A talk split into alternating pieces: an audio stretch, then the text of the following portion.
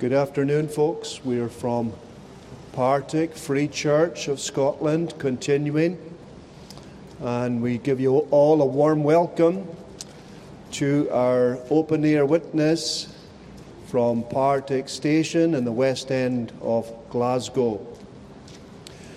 As we said, we're a, a local congregation. We meet at 2 Thornwood Terrace. That's up Dumbarton Road, and you'll come to the police station. Opposite the police station, there's a hill. Go up that hill, and you will first of all come to Thornwood Primary School. And we're next door at the crossroads, and we meet on the Lord's Day, and that's Sunday at 11 a.m. and again at 6 p.m. And we would give you all a warm welcome to come along where you might hear something more concerning the Christian gospel. And we also meet on Wednesday evening at 7:30 p.m. And again, likewise, we would extend a warm welcome to you all to come along and discover for yourself what Christianity is all about. We recognize, friends, that today we live in a day and in an age when there is much error, much confusion, and much ignorance concerning the, the Christian gospel. Most people have heard something about the gospel, but without trying to embarrass anyone, I'm sure if I ask those who are passing by or those who are hearing today, if they could tell us really what the Christian gospel is about, I doubt if you possibly could. And one reason for this ignorance is that, by and large, today, most of the population never attend a Christian place of worship. And even when people do attend a Christian place of worship, very often the gospel is not pro- proclaimed there. And therefore, we live in a time and in a day when there is much, much ignorance regarding Christ and the gospel. Well, this is one reason why we would come out this afternoon, as we have done on other occasions, that we might be able to shed some light on what the Christian gospel is all about. What is the Christian gospel about then? Well, uh, we would be wise if we direct our thoughts to the Bible and that we would take all our Christian teaching and doctrine from the Word of God. And there is one verse that I would like to highlight with you this afternoon. It was written by the Apostle Paul.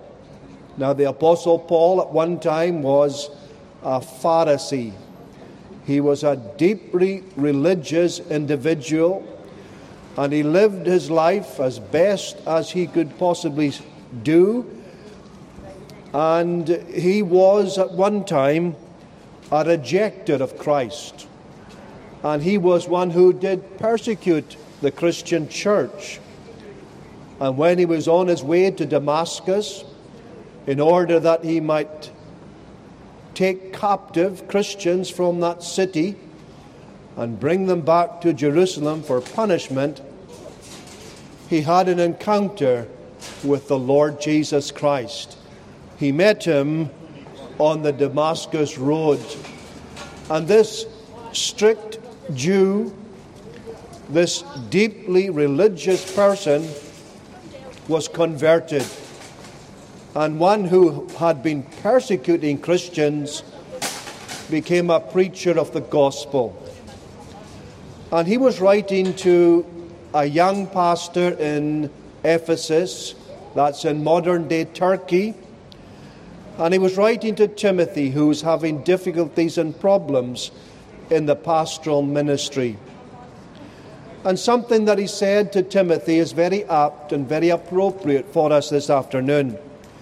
He said in 1 Timothy chapter 1 verse 15, you'll find this in your Bibles, this is a faithful saying and worthy of all acceptation that Christ Jesus came into the world to save sinners, of whom I am chief.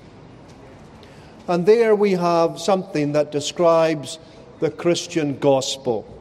This is a faithful saying. Here we have truth, and this is sadly lacking in our society today. Truth, where will you find it? You won't find it in the print media. You won't find it online. You won't find it in our TV screens. You won't find it in the media generally. You won't find it amongst the politicians. Where will you find truth? Well, you'll find it, friends, in God's Word, the Bible. And this Word is not my Word, it's not the Word that belongs to the church. It is the Word of God that God has given to mankind. He has revealed His will for us, and He has communicated unto us a message. And the Apostle Paul is reminding Timothy, with all his difficulties in the pastorate at Ephesus, this is a faithful saying. This is a true saying.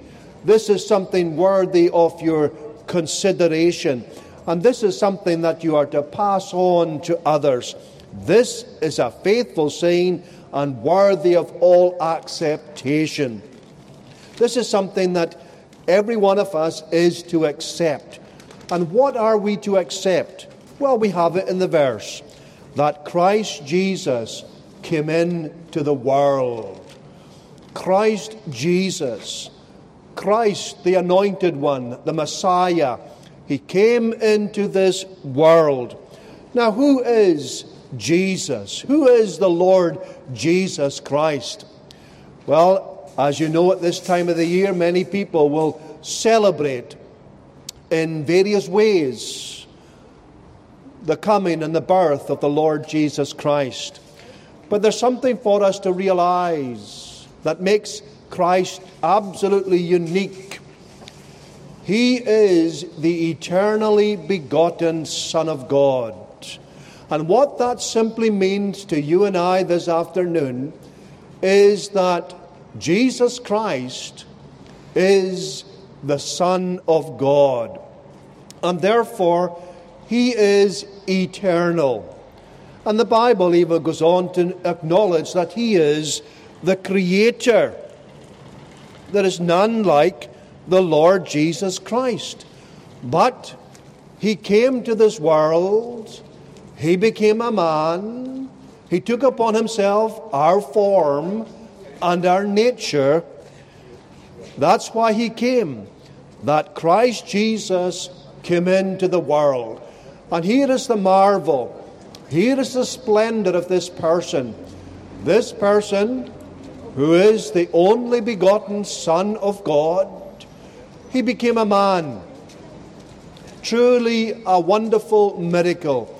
A miracle that we cannot understand, but we believe. The incarnation truly is something mysterious.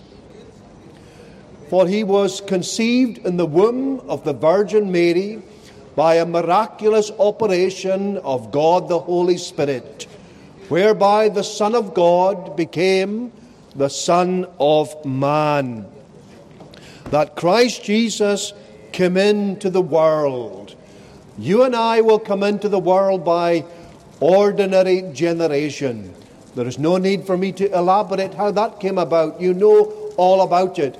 But the Lord Jesus Christ came into this world by extraordinary generation.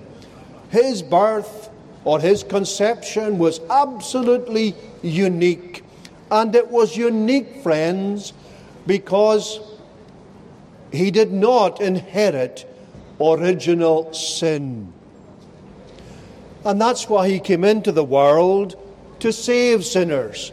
if he had come into the world the same way as you and I come into this world, he himself would be a sinner and he would need someone to save him. But that's not the case. He did not inherit original sin. He was conceived in the womb of the Virgin Mary by a miraculous operation of God the Holy Spirit, which guaranteed that he did not have a sinful nature.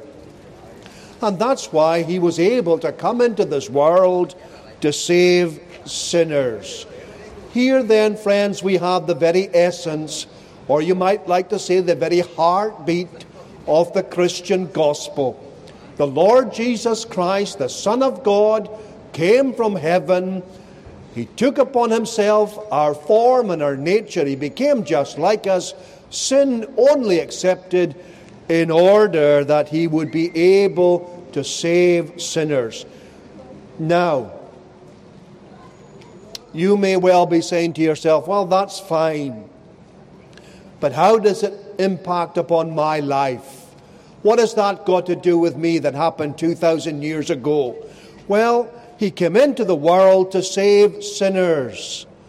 Who are the sinners that he came to save? Friends, there's something we must realize, and something that we must take on board, and something that we must be taught of God to realize. But the Bible tells us that we're all sinners. Read your Bibles. You'll find this throughout the Scriptures. The Scriptures say, There is none righteous, no, not one. To be righteous means to be able to stand before God uncondemned. Well, the Bible says there, is, there are none righteous. There are no righteous people in this world. On another occasion, in Romans chapter 3, verse 23, here the Apostle Paul is outlining the Christian gospel to the Romans and he's telling them, For there is no difference, for all have sinned and come short of the glory of God. There we have it in a very clear, simple verse. There is no difference. It doesn't matter where we've come from. It doesn't matter our upbringing or our background. It doesn't matter about our education. It doesn't matter about our financial status. It matters nothing about these things. But it tells us, For there is no difference, for all have sinned and come short of the glory of God.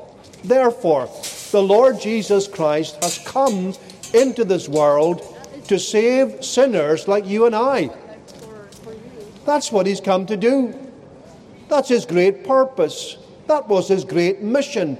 That's why he left the wonder and the glory and the peace and the felicity of heaven and took upon himself our form and nature, became just like us, lived in poverty for so many years, exercised a public ministry for about three years, and then ultimately he was crucified and rejected by his people, and he was put on a cross. And it was all part of God's wonderful plan of redemption in order to save a people for himself. And we bless God that Jesus Christ did indeed come and that he did indeed do all that was required in order to work out a salvation whereby sinners could be reconciled to God. And that's why the Apostle Paul is able to say, This is a faithful saying and worthy of all acceptation that Christ Jesus came into the world to save sinners. And he goes on to say something quite remarkable of whom I am the chief, of whom I am the chief. Now, this was the great Apostle Paul.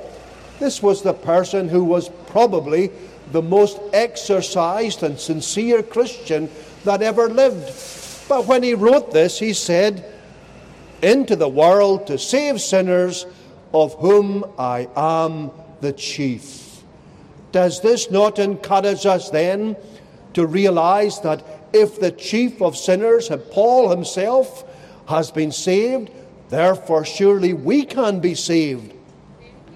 And surely this is again the very essence and the very heart of the Christian gospel. He has not come to call the righteous, but sinners to repentance. And therefore, this is what we need to understand before we will ever come to the Lord Jesus, before he will ever become precious to us. We must realize that before God, we are sinners. Now, you might think, well, that's not a great problem. If every one of us are sinners, then what about it? Surely it makes no difference. But it does, because God is a holy God. What does that mean? Well, God is absolutely pure. And God lives in light and approachable. And this is telling us about the purity of God. And God has a controversy with sinners. And God cannot dwell with sinners, and God cannot have any kind of fellowship with sinners. And therefore, there's a great gulf between our Creator, God, and ourselves because of our sin. And something must be done about it in order to be reconciled to God. Now, we cannot do this ourselves. There is no way that we can get ourselves right with God. We cannot work our way to heaven. We cannot win the favor of God by doing things or by saying things or by giving things. That's impossible. It doesn't please God. The Bible says that all all our good works are but filthy rags in the sight of God. And therefore, there is a, there is a great problem between mankind, sinful mankind, and a holy God. But again, we go to this verse Christ Jesus came into the world to save sinners. And therefore, he did something about our greatest problem. What did he do? Well, he lived a perfect life, absolutely perfect, never sinned, never sinned in thought, never sinned in what he spoke, never sinned in all his actions. All the time that he lived upon this earth, he did not sin, he could not sin. And at the end of his life, he gave himself up as a sacrifice. Why did he do that? He did that in order to pay the penalty for mankind's sin. You see, sin is an exceedingly serious matter. It is offensive unto God, and the penalty for sin is death. That's why it says in Romans chapter 6, verse 23 For the wages of sin is death, but the gift of God is eternal life through Christ Jesus our Lord. We all like to get our wages. If you work, you get your wages maybe at the end of the week or every fortnight or every month or maybe even every day. It depends on the kind of job that you have. But you look forward to getting your wages. You've worked for it and you deserve it. And you might say, well, I could do with some more. But whatever, you always want to have your wages. Well, what does the Bible say about sin? The wages of sin is death. That's what sin deserves. It deserves death in the sight of God. It's such a serious thing because it is offensive unto Him. And ultimately, when we sin, we sin against a holy and infinite God. And therefore, we see something of the seriousness of sin. But that's why Jesus went to the cross, because he paid the penalty. He offered up himself, his perfect life, as a sacrifice. He wasn't compelled, he wasn't forced. Yes, we know that wicked men put him on the cross, but ultimately it was all part of God's plan. And he went to the cross willingly in order there that he might be punished, and he was punished. We know that he suffered a terrible death, for crucifixion indeed was a terrible death. It was a death that was reserved for the most vilest of, of criminals, the very offscouring of the world. Those who had committed the worst crimes were subjected to the death of crucifixion. And that's what Jesus went and undertook on behalf of others. But more than the physical pain, and indeed the physical pain would have been enormous, he suffered spiritual pain. What do we mean by that? Well, quite simply, what we mean is God was punishing him. God was laying upon him the sins of his people, and he was becoming a sin bearer. And he suffered the pains of hell. That's what Jesus voluntarily, willingly undertook on the cross on behalf of others. He suffered in order that his people might be set free. And this is the great good news of the Christian gospel to you this afternoon in Partick Station, that you might know that your sins indeed can be dealt with and have been dealt with by the Son of God, who gave up himself that once for all perfect sacrifice. This is a faithful saying and worthy of all acceptation that Christ Jesus came into the world to save sinners. And as the Apostle Paul goes on to say, of whom I am chief. Well, there, friends, there's a very brief and concise part of the Christian gospel to you. But it's wonderful to be able to tell you these things, but there is an application. You have to do something.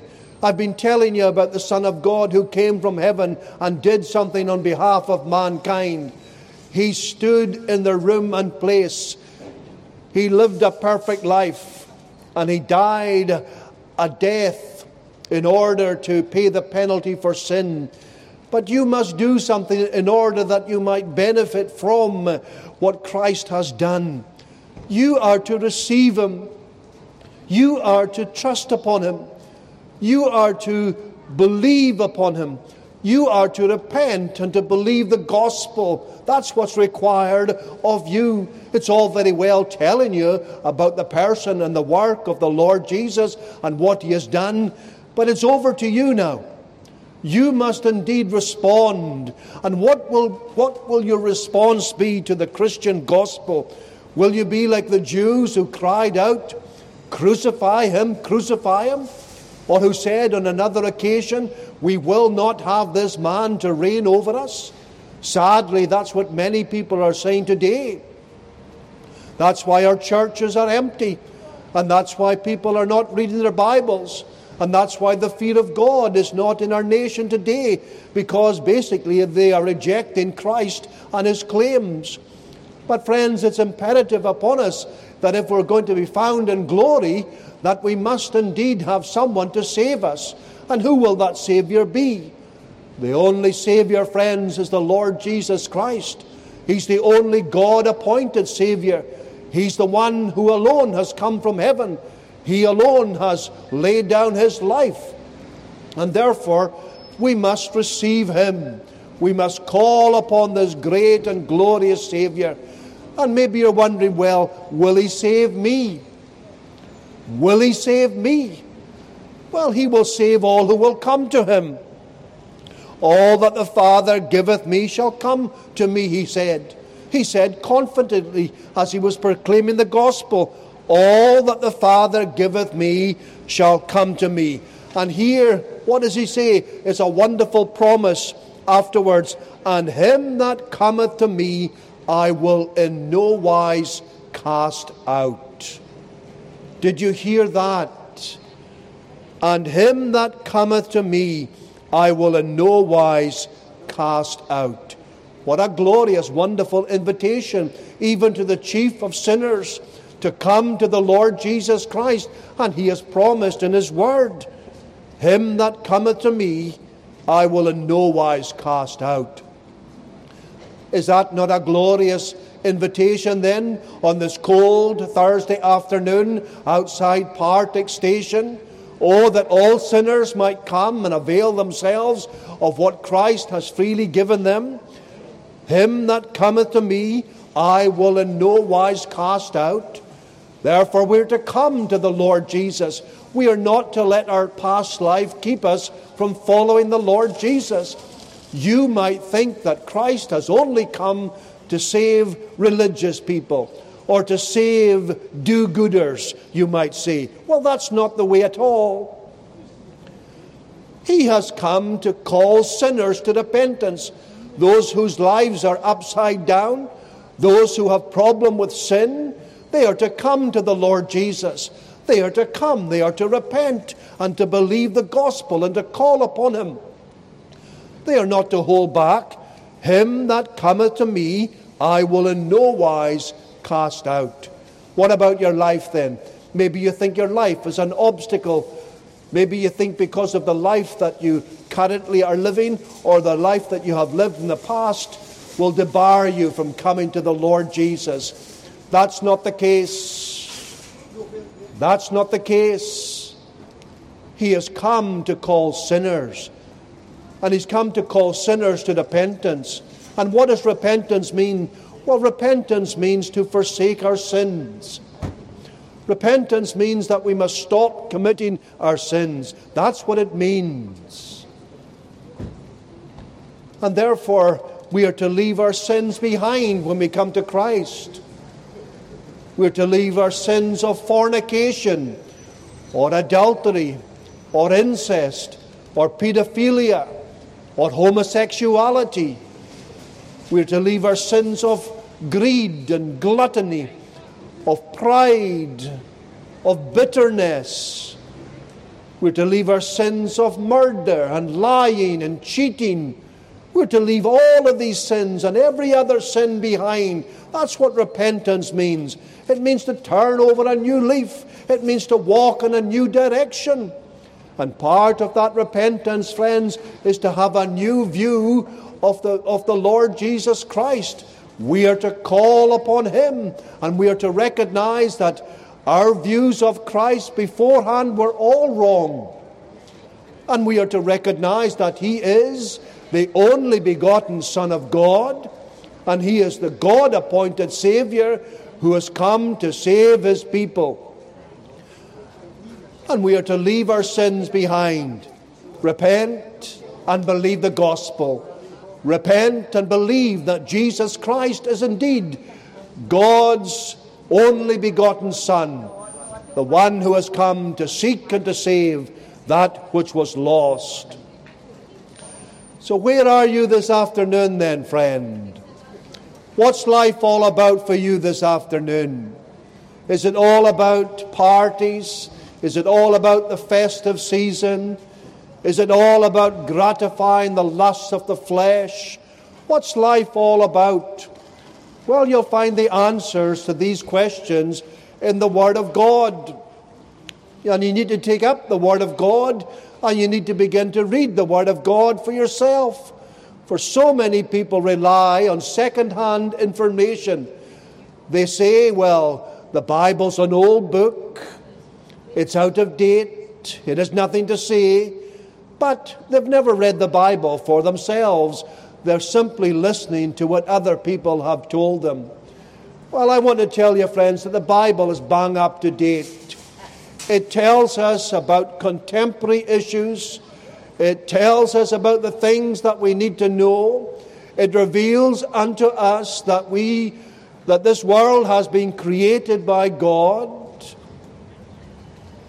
the first verse in the first book of the Bible, what does it say? In the beginning, God created the heaven and the earth. Now we know that's at, that is at odds with what is taught in most of our schools today and in our places of higher education. We know well that there the religion taught is evolution and creationism is looked upon as something ridiculous. But, friends, I want to tell you that evolution is the most ridiculous, unscientific hoax that has ever been put before mankind. There is not a scrap of scientific evidence to support evolution. There's one simple, basic scientific fact that is absolutely true, that is not true of evolution. What is it? Well, the scientific fact is that nothing can come from nothing. Nothing can come from nothing. Yet, evolution teaches us that something has come from nothing. It is nonsense. The Bible is true. The Bible tells us about this world.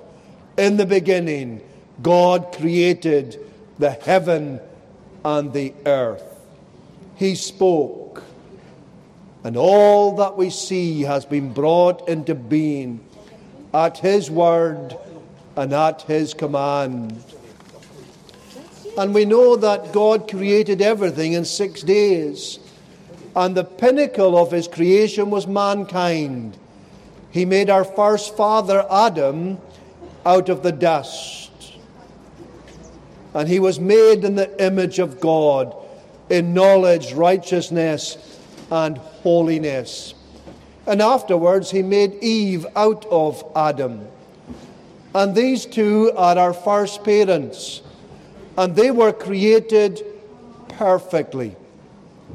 They were perfect. They were just like their Creator. And for a time, they had wonderful communion and fellowship with their Creator. But something happened. What was it that happened? Well, the evil one came and tempted Eve. Adam and Eve were given a simple command. They could eat from all the trees in the Garden of Eden. But there was one tree, the fruit of which they could not eat, and it was the tree of knowledge of good and evil. And God was giving them a test to see if they would obey Him, to see if they really loved Him. Well, the evil one came and tempted Eve. She took the fruit, she ate it, and she gives some to her husband Adam, and he ate it, and therefore things changed. What changed? Well, sin came into the world. They disobeyed God. And this is, in, fa- in fact, what sin is. Sin is any want of or transgression of the law of God. And there, our first parents, they broke or they failed to keep the commandment that God had given to them. They disobeyed and they listened to God's enemy instead. And because of that, sin entered into the world. And since we've all come from Adam and Eve, we're all sinners. They, they changed. Their relationship with God changed because of sin. In one sense, they died. They died spiritually. They no longer had that relationship that they had with the, with the Father before because of their sin. And since we have all come from Adam and Eve, therefore we have by nature a sinful nature. And because we have a sinful nature, that nature manifests itself and shows itself in sinful action. But there is hope. And the hope is found in Jesus Christ, who came into the world to save sinners. And as the Apostle Paul says, of whom I am the chief. We're going to take a short break.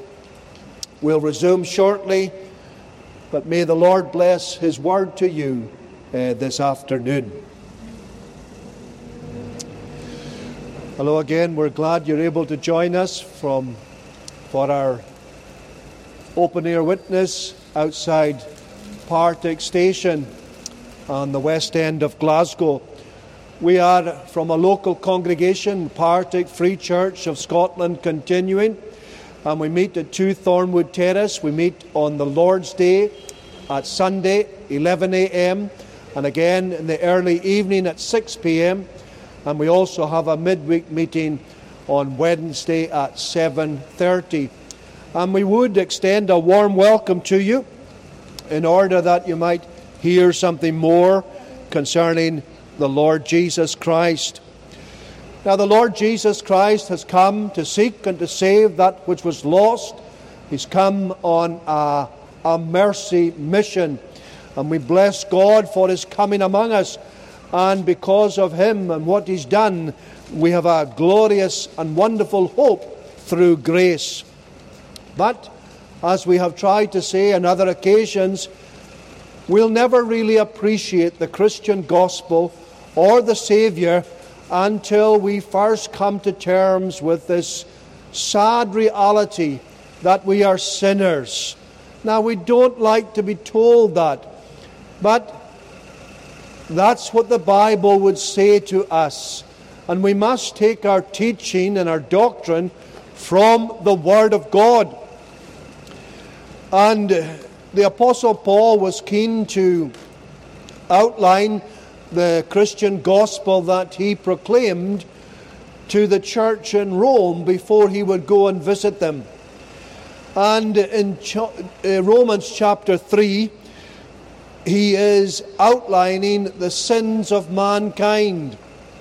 And he says a number of things about the natural man. And that's what we all are by nature. When we come out of the womb, we are described as natural men or women. And here the Apostle Paul is telling us what it is to be a, a, natural person. And he's outlining some of the characteristics that are found in every one of us by nature. He's not isolating any particular person, he's talking about all natural people. As we come out of the womb, this is what we're like. Let me give you one or two verses then from Romans chapter 3, beginning at verse 10. As it is written, There is none righteous, no, not one. There is none that understandeth. There is none that seeketh after God. They are all gone out of the way. They are together become unprofitable. There is none that doeth good, no, not one and we'll carry on, but we want to stop for a moment and consider a word that keeps on coming up in these three verses or four verses that I read. It's the word none. He says, There is none righteous. That's God's verdict upon every one of us by nature. We're not righteous. We're not righteous in His sight. Now, we may well be fine, upstanding citizens, and we may have no problem with the police or with the law courts. And the law of this world and of this land has nothing to say against us. Our lives may well be exemplary. But that's not as far as God is concerned. And ultimately, it's God that will stand before on that great day of judgment. And he is telling us there is none righteous, no, not one. And therefore, all who are heeding this, whether by electronic means or even in uh, the station this afternoon, you're not righteous in the sight of God. He goes on, there is none that understandeth. Now we're in a time and a day when knowledge abounds. Our libraries are full of books. There is so much knowledge that goes around today. We have universities and colleges and schools, and by and large, people are well educated. But here's God's verdict upon the natural man there is none that understandeth. There is none that understandeth the way to get right with God. There is none that understands the great problem that is between God and man. As far as these things are concerned, the natural man does not understand these things at all. none that understandeth. There's another none. There is none that seeketh after God. Now we know that's true. Why is it so many of our churches are almost empty? And why is it so many of our churches have closed down and they're now nightclubs or, or bingo halls or even mosques, for instance? It's simply telling us quite clearly there is none that seeketh after God. Everyone is living their life as they see fit, and they live a life without any reference to God whatsoever. You get up in the morning, you never think of God. You eat your food, you never give thanks. For the air you breathe, for the water you drink, for the clothes that goes on your back, for the heat in your homes, for all the good things that God has lavished upon us.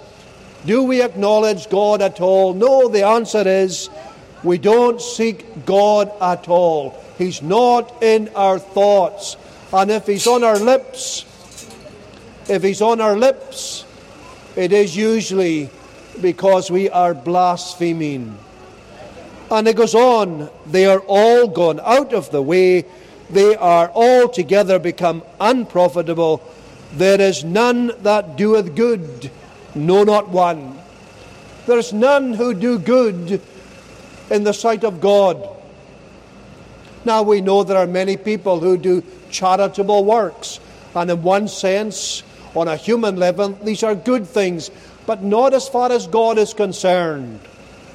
Because they're not done with faith and they're not done with God's glory in mind and they're not done according to the law of God. And therefore, charitable good works, although they may well be good as far from a human point of view, as far as God is concerned, they are not declared good in His sight. And that's why he says, There is none that doeth good, no, not one. And here we have a picture of mankind under sin. Mankind under sin. None righteous, none that understandeth, none that seeks after God, none that doeth good. This is all because of sin. And this is our great problem.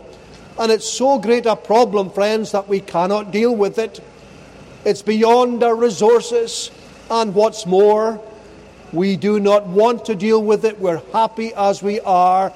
But there's going to come a day of reckoning. Because we're made in the image of God, and therefore we are accountable unto God.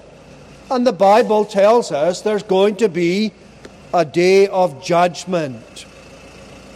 For we must all appear before the judgment seat of Christ, that everyone may receive the things done in his body, according to that he hath done, whether it be good or bad. This is a day that none of us can avoid. You know, we can make appointments, and appointments can be made for us, but we can usually change them. But this is one appointment that you and I cannot change. For we must all appear. We must. Because we're made in God's image, we must appear before His throne and we must receive judgment according to the Word of God, that everyone may receive the things done in his body. Now, friends, I want to ask you are you preparing for that day when you will stand before King Jesus? You know, at this time, what is, what is this time of year? It is a festive season. And what is the kind of thoughts that occupy the minds of most people today? Is it not, well, life is short. Let us make the best of it. Let us be as happy as we can. Life is short, very uncertain. Then, therefore, let us make ourselves happy any way that we can. But surely there's another side. Life is short, that is true. But eternity is very long. Eternity is eternity. We cannot measure eternity. And therefore, should we not give some time and some thought to eternity?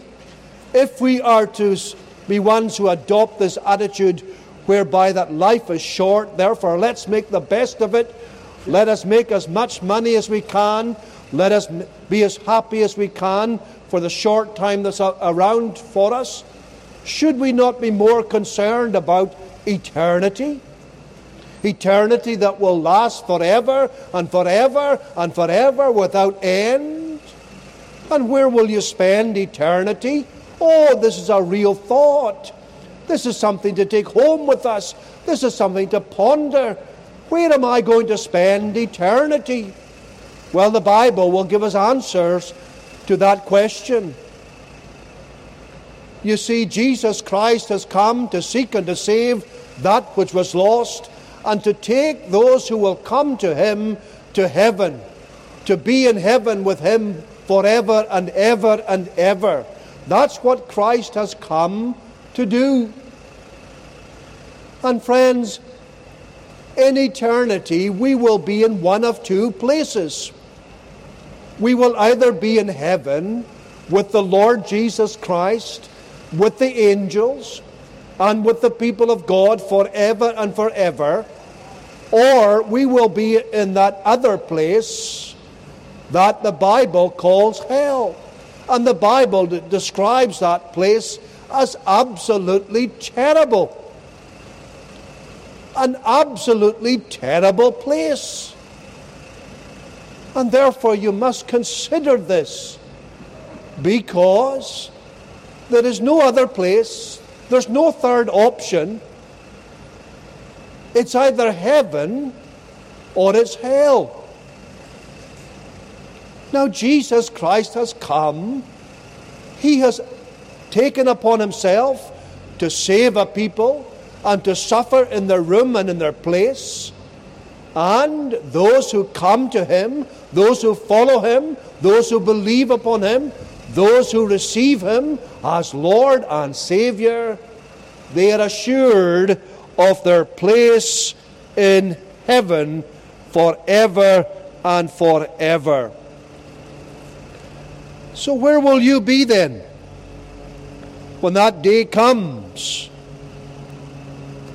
When we all pass will pass into eternity. Where will you be? Jesus said to his disciples, Verily, verily, I say unto you, he that heareth my word and believeth on him that sent me hath everlasting life and shall not come into condemnation, but is passed from death unto life. In other words, the Christian will know his sins are forgiven and he is reconciled to God and he is guaranteed of his place in heaven. He that heareth my word and believeth in him that sent me hath everlasting life. That's what Christ gives to those who will come to him and shall not come into condemnation. You see, friends, we're all under condemnation by nature, even now. But the moment that we trust upon the Lord Jesus, our sins are forgiven, and we're no longer in a state of condemnation. So, how does it fare with you today then? What is your standing before the living God today? How do you fare? What hope have you got for eternity? Because we know, so then every one of us shall give account of himself to God. How will you fare on that dreadful day, that awesome day, when the Lord Jesus Christ shall return? and he will be on his great white throne, and we will all stand before him. Well, for the Christian, what do we find in the Scriptures? There is therefore now no condemnation to them which are in Christ Jesus. That's why we come out this afternoon, that you might be introduced to this person. because you're urged to put your hope and your trust upon this glorious person. But how can you possibly trust a person if you know nothing about him? And therefore, we want to tell you about this person, about the Son of God who became the Son of Man, who came to this world and undertook and underwent a terrible death in order to save his people, in order to pay the price of their sins on Calvary's tree. And those who believe upon him, what do we find? There is therefore no there is therefore now no condemnation to them which are in Christ Jesus. There's a great hope for the Christian. Why is there a great hope? Well, there's a great hope because the Lord Jesus has suffered and died in their room and in their place. And friends, we do not preach this afternoon ourselves. Instead, we preach someone who did suffer, who did die, who was buried, who was in the grave for a time, but who rose victorious over the grave. You know, he was taken down from the cross on the Friday, he was put into a sealed tomb, and there he remained until early on the first day of the week. But what happened on Sunday morning, early Sunday morning? What happened? He arose. He came out of the grave. Why? Because the grave could no longer hold the Lord Jesus Christ. And that would tell us that the work of Christ was accepted. For God would not raise an impostor, God would not raise a charlatan. He was the real thing. He was and is the only Saviour, the only one that has the approval of heaven. He's the one who has come from heaven. And the fact that he rose again demonstrates that his work was acceptable. And more than that, we proclaim to you a Saviour who lives forevermore. A Saviour who cannot, in any sense, be touched by death again. He died once, but never again. And therefore, the Saviour that we proclaim to you this afternoon is alive and alive forevermore. Isn't this not a glorious Saviour? A one who is alive forevermore. And that's why the Apostle Paul is able to say, He is able to save to the uttermost those that come unto God by Him, seeing He ever liveth to make intercession for them. You know, so many people think that Christianity is dull and Christianity is dead. Nothing could be further from the truth, my friends. Christianity is all about life. It's all about newness of life that's found in the Lord Jesus Christ. He himself did say in John chapter 10, I have come that you might have life and that you might have it more abundantly. He has come to give us eternal life. He has come to, in order to forgive our sins and to give us the gift of eternal life. And that life is only found in the Lord Jesus Christ and in Him alone. Then how can I have this? You're asking me. The only way you can have it, friends, is to run to the Lord Jesus. It's to call upon Him do not be slow. Do not be slack. You don't need a minister of the gospel. What you must do is cry out to Christ yourselves, and he will hear. Whosoever shall call upon the name of the Lord shall be saved. Whosoever shall call upon the name of the Lord shall be saved. And therefore you are to call upon him even now, in your flat, call upon Him. Call upon Him. He is near. He's near in the sense that the gospel is being proclaimed to you. A Saviour is being commended unto you. A Saviour who will save sinners to the uttermost. We're going to take a short break, but may the Lord bless His word to you this afternoon. Good afternoon again. We're here from Partick Free Church of Scotland, continuing, and it's a privilege and a pleasure to be outside Partick Station this afternoon. We're a local congregation, a Scottish registered charity. We meet at 2 Thornwood Terrace. Go up Dumbarton Road, and you'll come to the police station on one side. Opposite the police station, go up the hill there and you'll come first of all to Thornwood Primary School. Then you'll meet our building at the crossroads next door. And we meet on the Lord's Day, Sunday, at 11 and again at 6 p.m. And we also have a midweek meeting on Wednesday at 7:30. And you would be made most welcome to come along that you might hear something more. But we come out because friends, Many of you, we suspect, don't go to any place of Christian worship. And therefore, you're not hearing the Word of God. And therefore, we want to come out that for a few moments, even for the time that you pass by, you might be exposed to something of the Christian gospel message. Because this message is vitally important for all of us. It's not just for one or two sections in the community. It's for us all. Why? Because we're all made in the image of God and we're all accountable unto God. And we will stand before Him one day and give account of what we have done with our lives. This is what the Bible calls the day of judgment. I know people will laugh and ridicule at the thought of a day of judgment, but the Bible teaches that. And we believe the Word of God. And that day will come.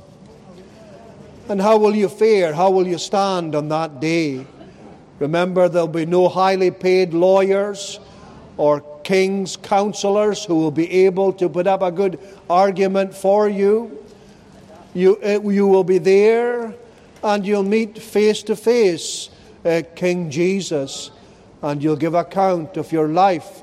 Indeed, the Bible tells us that books will be opened, and we, we believe that's talking about our conscience and our minds and our memories will be opened up, and the things that we've done in the past will all be revealed unto us, and we'll be judged according to the law of God. How have we fared in obeying the law of God? God has given us a law. That law is the Ten Commandments. Every one of us by nature have, in some sense, that law upon our hearts. But because of sin, it's not as clear as it should be or as it was for our first parents. But God has given it to us in codified form. We have it in our Bibles. It's in the ten, it's, it is the Ten Commandments, and we are responsible to obey these commandments. We are to obey them perfectly. What is the first commandment? Thou shalt have no other gods before me. And that would tell us that we are to worship God and to worship God alone. And we are not to have other gods. And it's telling us that we are to make sure that our hearts and our affections are set upon the God who made us and formed us. I would put it to you this afternoon, respectively, that we fall far short of this commandment. The likelihood is that every one of us thinks so much more of ourselves than we do of Almighty God. Even if we would just consider this day that we're living in at this time. When we get up in the morning, did we acknowledge God? Did we thank Him for rest and sleep? Did we thank Him that we slept peacefully and safely? Did we thank Him for our breakfast, for our tea and coffee? Did we thank Him for our, the air that we breathe, the water we drink? Did we thank Him for our food and clothing? Did we acknowledge that God is the one who has given us spouses, husbands, wives, children, grandchildren, a job, a home, and so on, the many blessings that He has lavished upon us? Have we considered that God is the one who has given us all these things? The likelihood is that we've never given it a second thought. More than likely, our thoughts revolve around ourselves or around our money, our possessions, the people that we love in this world, our occupations, our hobbies, our entertainments. More than likely, these are the things that have occupied our minds. And we have not given God a single thought in this world. You collect money? Collections? No, No, oh, you don't. no, no, Oh, what a shame. no, no. Got to give some money to the homeless people getting their lunch in the church. Oh, sorry, no. We don't. We don't have that kind of thing. Oh, sorry. Okay, thank you, dear. so, the first commandment. What is the first commandment? Thou shalt have no other gods before me. Second commandment, thou shalt not worship any graven image. You're to worship God the way that He has set down and prescribed. Third commandment, what is it? Thou shalt not take the name of the Lord thy God in vain. Blasphemy is a terrible sin. We hear it continually. Even as we're here this afternoon, we hear it. People taking the Lord's name in vain. The Lord's name is special. It's to be treated with reverence, with respect. It's not to be used inappropriately. Yet we hear it daily, even from young children in the playground. Remember the Sabbath day to keep it holy is the fourth commandment. You know, God has given us six days in the week and one day for Himself. Yet, do we honor the Lord on the Sabbath day? Have we not taken that day for ourselves? Do we not work on that day? Do we not attend football and go to the garden centre and do our shopping and all kinds of entertainment on that day? It's the Lord's day. It's a holy day. If we don't keep that day, we've broken that commandment. Honor thy father and thy mother, that thy days may be long upon the land which the Lord thy God giveth thee, is the fifth commandment. Do we honor our parents? Do we give them the respect that is due to them? More than likely, we don't. Today, in the world that we live in, many people will never give their parents the respect and honor that they deserve. Thou shalt not kill is another one, the sixth commandment.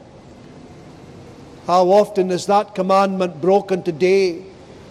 How many unborn are murdered in the womb? Abortion's a terrible sin. Thou shalt not kill. An abortion is a breach of that commandment.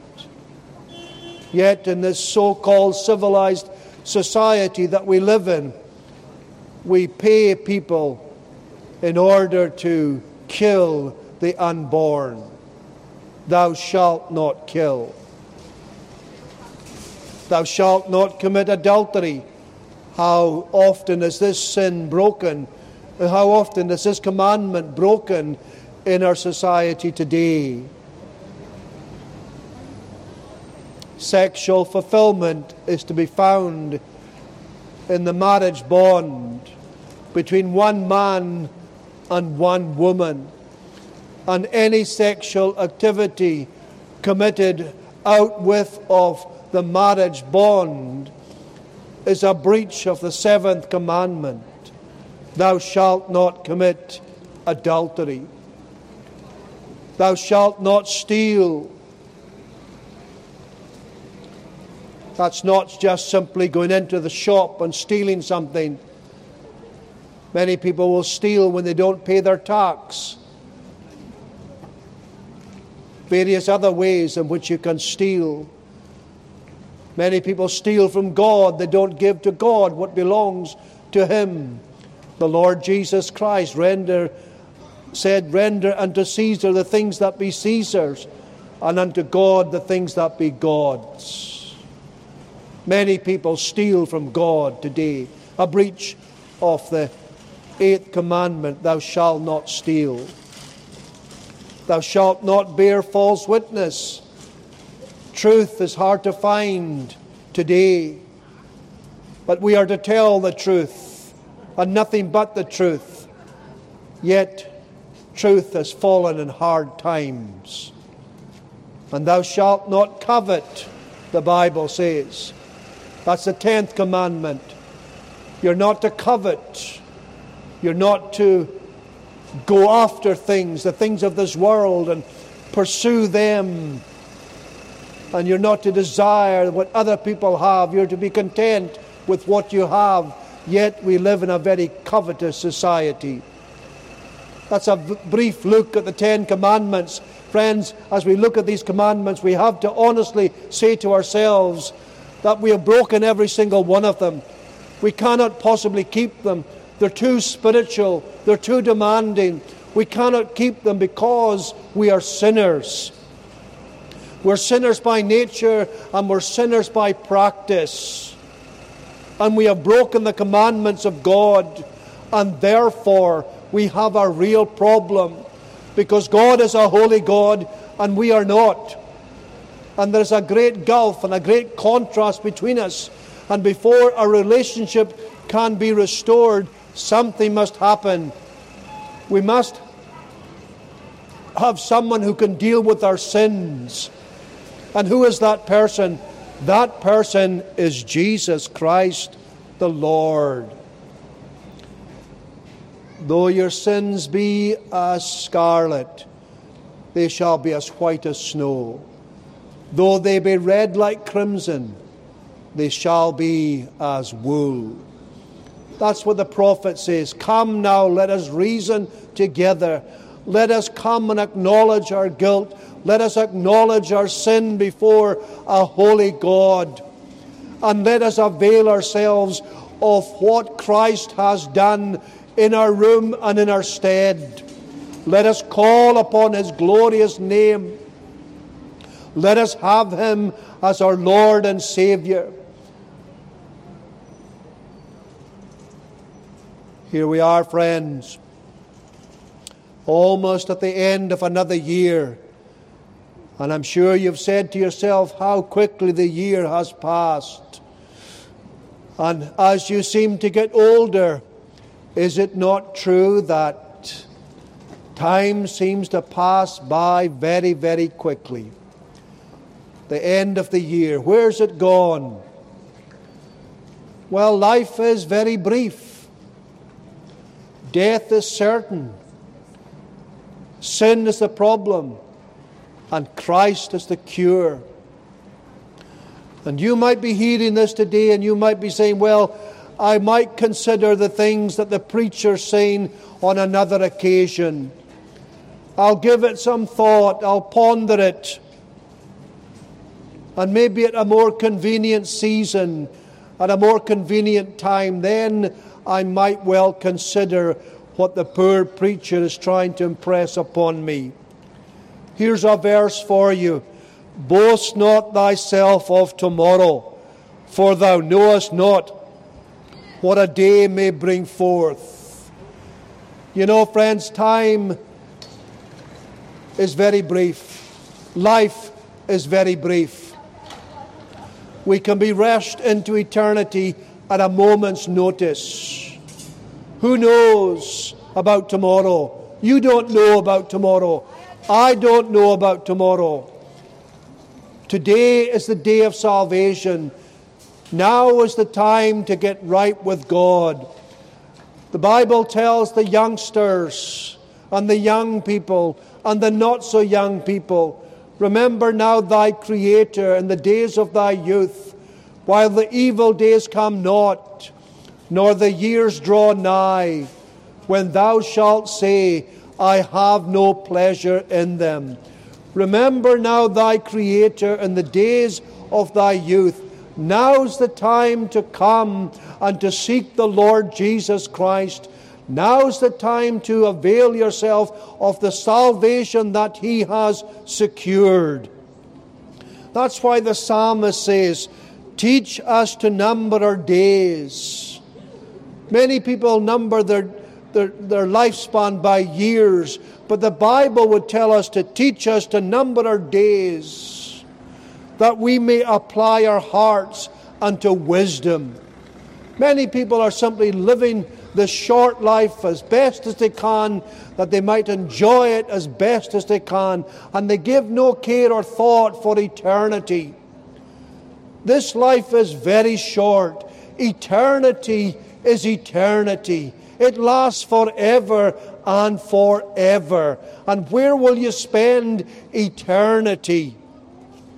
You know, the atheist would like to tell us that when you die, it's all over. But that's not the case. And we know it's not the case. Christianity has proved it's not the case because Jesus died and Jesus was put in a tomb. But Jesus arose. And the very fact that he arose guarantees the resurrection of every single individual. And that will come one day. And therefore, we are to number our days.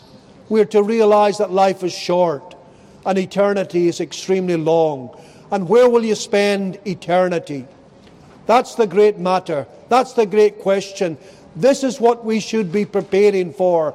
Not for the festive season, not for Hogmanay, not for the New Year's Day, but for eternity, for that great judgment day that's coming. For we must all appear before the judgment seat of Christ, that everyone may receive the things done in his body according to that he hath done, whether it be good or bad. And therefore the Apostle Paul goes on to say, Therefore, knowing the terror of the Lord, we persuade men. That's why we come out, friends, in order that we might walk in the footsteps of the Apostle Paul himself, and, and in some small way that we might be instrumental in warning you to prepare for that great and awesome and terrible day. And the Bible warns us that life is short, whereas ye know not what shall be on the morrow. For what is your life? It is even a vapour that appeareth for a little time and then vanisheth away. That's your life. And you can see it even now. There's an illustration here. You breathe, and what happens? The condensation comes out of your mouth and it disappears. That's what your life is like. When you go and boil a kettle, the water boils the steam comes out of the spout. It rises up for a second or two and then it disappears. That's your life, the Bible's saying. What is your life? It is even a vapour that appeareth for a little time and then vanisheth away. We're here from Partick. We're going to draw our time to a close. It's been good to be with you this afternoon. I want to leave you with one verse it's a verse from Ezekiel, from the prophet there. And he is telling the people the message that God wants to convey to them through the prophet. As I live, saith the Lord God, I have no pleasure in the death of the wicked, but that the wicked turn from his way and live. Turn ye, turn ye from your evil ways, for why will ye die? O house of Israel. There, the prophet is telling them God would have them to repent. God would have them to forsake their sinful ways, to turn away from their sins, to turn away from their lying, turn away from, the, from their idolatry, turn away from their immorality, turn away from their cheating, turn away from their stealing, turn away from their gossiping, turn away from their lying, turn away from their sins. Repentance, that's what he's calling out for. But that the wicked turn from his way and live. In the New Testament, we would say, repent and believe the gospel. Repent of your sins and turn and believe on Jesus Christ. Call upon him, take up the cross, and follow him, whom to know is life everlasting. We're going to close. We're here from Partick Free Church of Scotland continuing. And may the Lord be pleased to bless his word to you this afternoon.